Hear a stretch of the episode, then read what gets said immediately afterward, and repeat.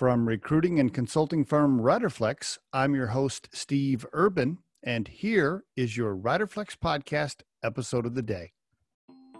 On today's episode of the Riderflex podcast, five reasons you should tell the recruiter about other pending offers or other interviews you have in process.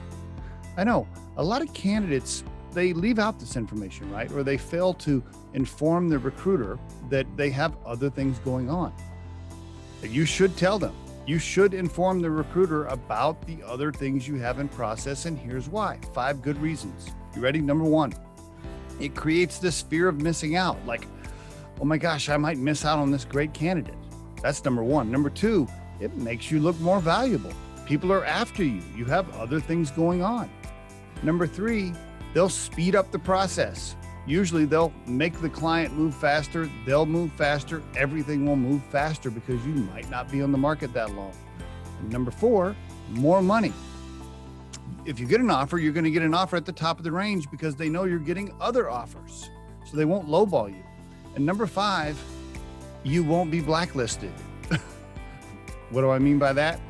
Well, if you have other interviews in process or other pending offers and you don't tell the recruiter and then you burn them later on after they spent time on you and you take another job, then you're blacklisted and the recruiter will never call you again.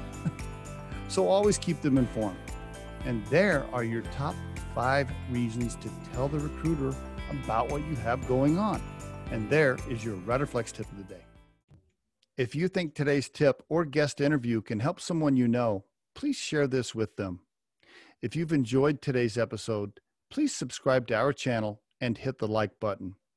If you're listening on YouTube, don't forget to hit that little bell next to the subscribe button so you can be notified when we release a new episode.